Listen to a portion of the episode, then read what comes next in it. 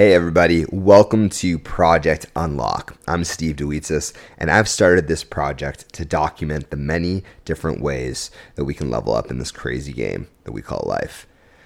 So, today, I wanted to talk about ants. Not actual ants, it's an acronym for automatic negative thoughts. ANTS was coined by Dr. Daniel Amen. He's a psychiatrist and a brain expert He's written bestsellers like Change Your Brain, Change Your Life, and has written over 40 books. And I want to talk about his method for dealing with automatic negative thoughts, aka ants, because that's something that I struggle with, and I'm pretty sure just about everybody else does as well. Ants are those negative thoughts. Anything that can fall under that negative bucket. They can be angry, they can be hopeless, they can be depressed, they can be imposter syndrome. All those, you know, thoughts that you don't love feeling that just pop into your head and they don't feel great, those are what we're talking about when we're talking about ants. Now, when these thoughts hit us, the thing is, they aren't real, right? When you're thinking, crazy example, but let's say you're stressing out about you're going on vacation and you have this phobia of sharks.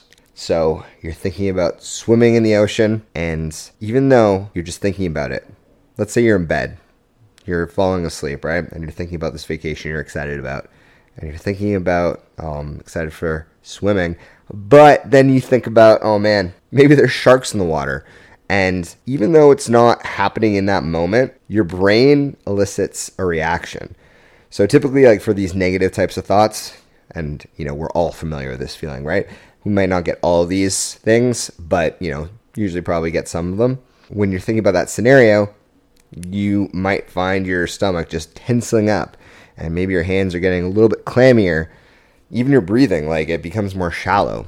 So all of these elicit a physical response, even though it's just in our brains, and a lot of times, most of the times, it might not even be true. These thoughts. So at the end of the day, we don't really want to experience them. They're not things that are necessarily helping us progress.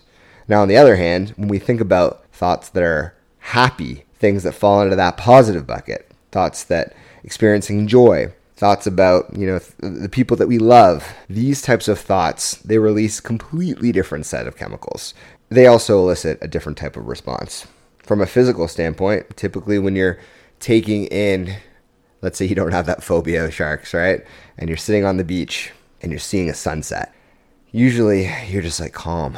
Your breathing slows down. Your muscles, they're relaxed. On both sides of the spectrum, we have physical reactions to the mental thought, which when you're sitting there on the beach, you're not stressing, you aren't worrying about a million things, you're being fully present in the moment, and you're just thinking about this beautiful view in front of you. You're experiencing joy in that moment. You're just taking everything in. Those are the types of emotions that we would prefer to have. But a lot of times we have these ants and they just pop into our head. So we don't want the ants. So, how do we kill the ants? Well, Dr. Amen has five steps to kill these ants. But before doing the five steps, the first thing that needs to be done is actually writing down the thought. So, whenever you're feeling those feelings, whether it's feelings of being angry or sad or depressed, whatever that feeling is, you got to write it down. For example, let's say I feel like I'm behind in life. The first question to ask is Is that true? The answer no, I'm not behind in life. Life isn't a race like that, there aren't certain points where like, oh, this is where you should be. Everyone has a different pace. And if I'm, even if I was looking at comparing myself to other people, I'm ahead of other people my age. Now, while there might be people ahead of me at my age and have done more things than I have done, that's not the point of this. The main point of this is really to determine if that question is actually true. So the question is I feel like I'm behind in life but by looking and breaking it down, I'm like, no, I'm I'm not behind in life. So the second question after that is is it absolutely true? So if one is no, two is automatically no. Now, there could be scenarios where one is true, but it's not entirely true. So let's say I feel like I'm a failure in life because I'm overweight.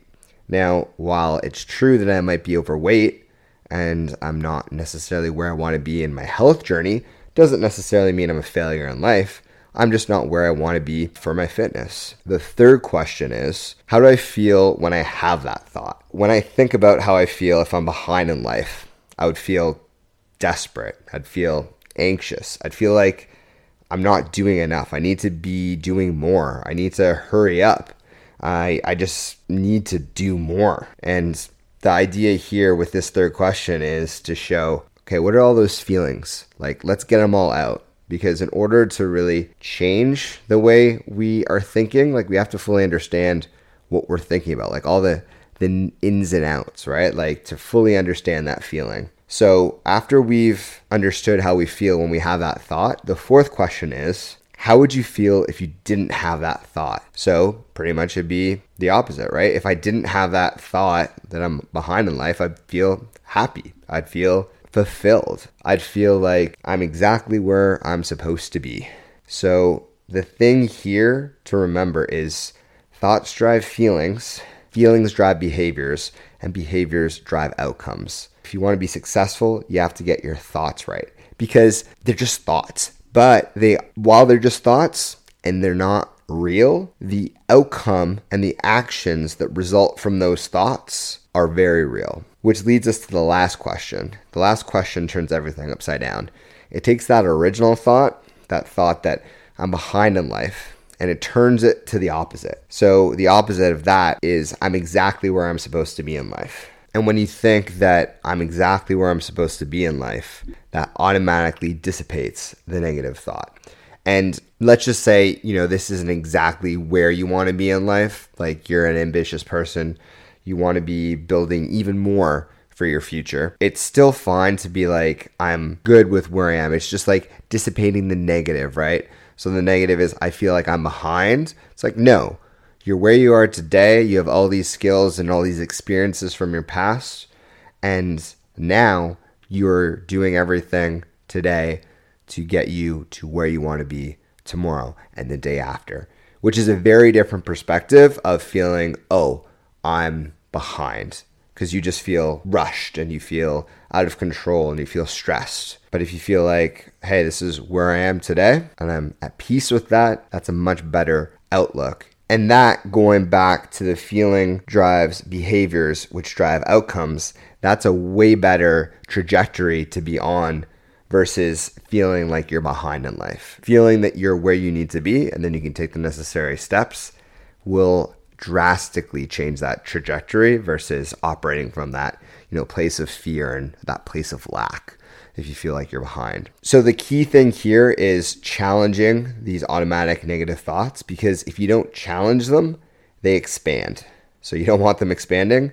You want to challenge them as soon as possible. As soon as they hit, it's like, okay, is this is this actually true? Is it absolutely true?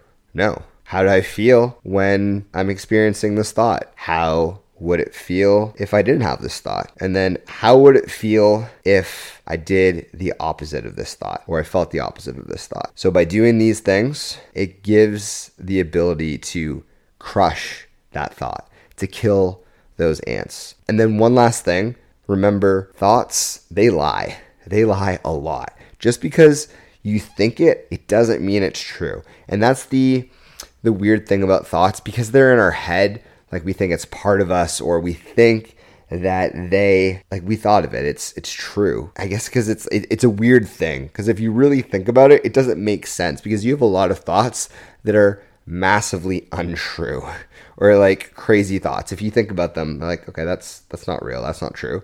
But then when it comes to certain areas of our life we just assume that the thought is is real when it's just a thought. It's not real and it's probably a lot of those negative ones, the majority of those negative ones, are just lying. So, this is something that I've known about for a while. I've been starting to re-implement it, and it's it's very helpful. So hopefully, this is helpful for you.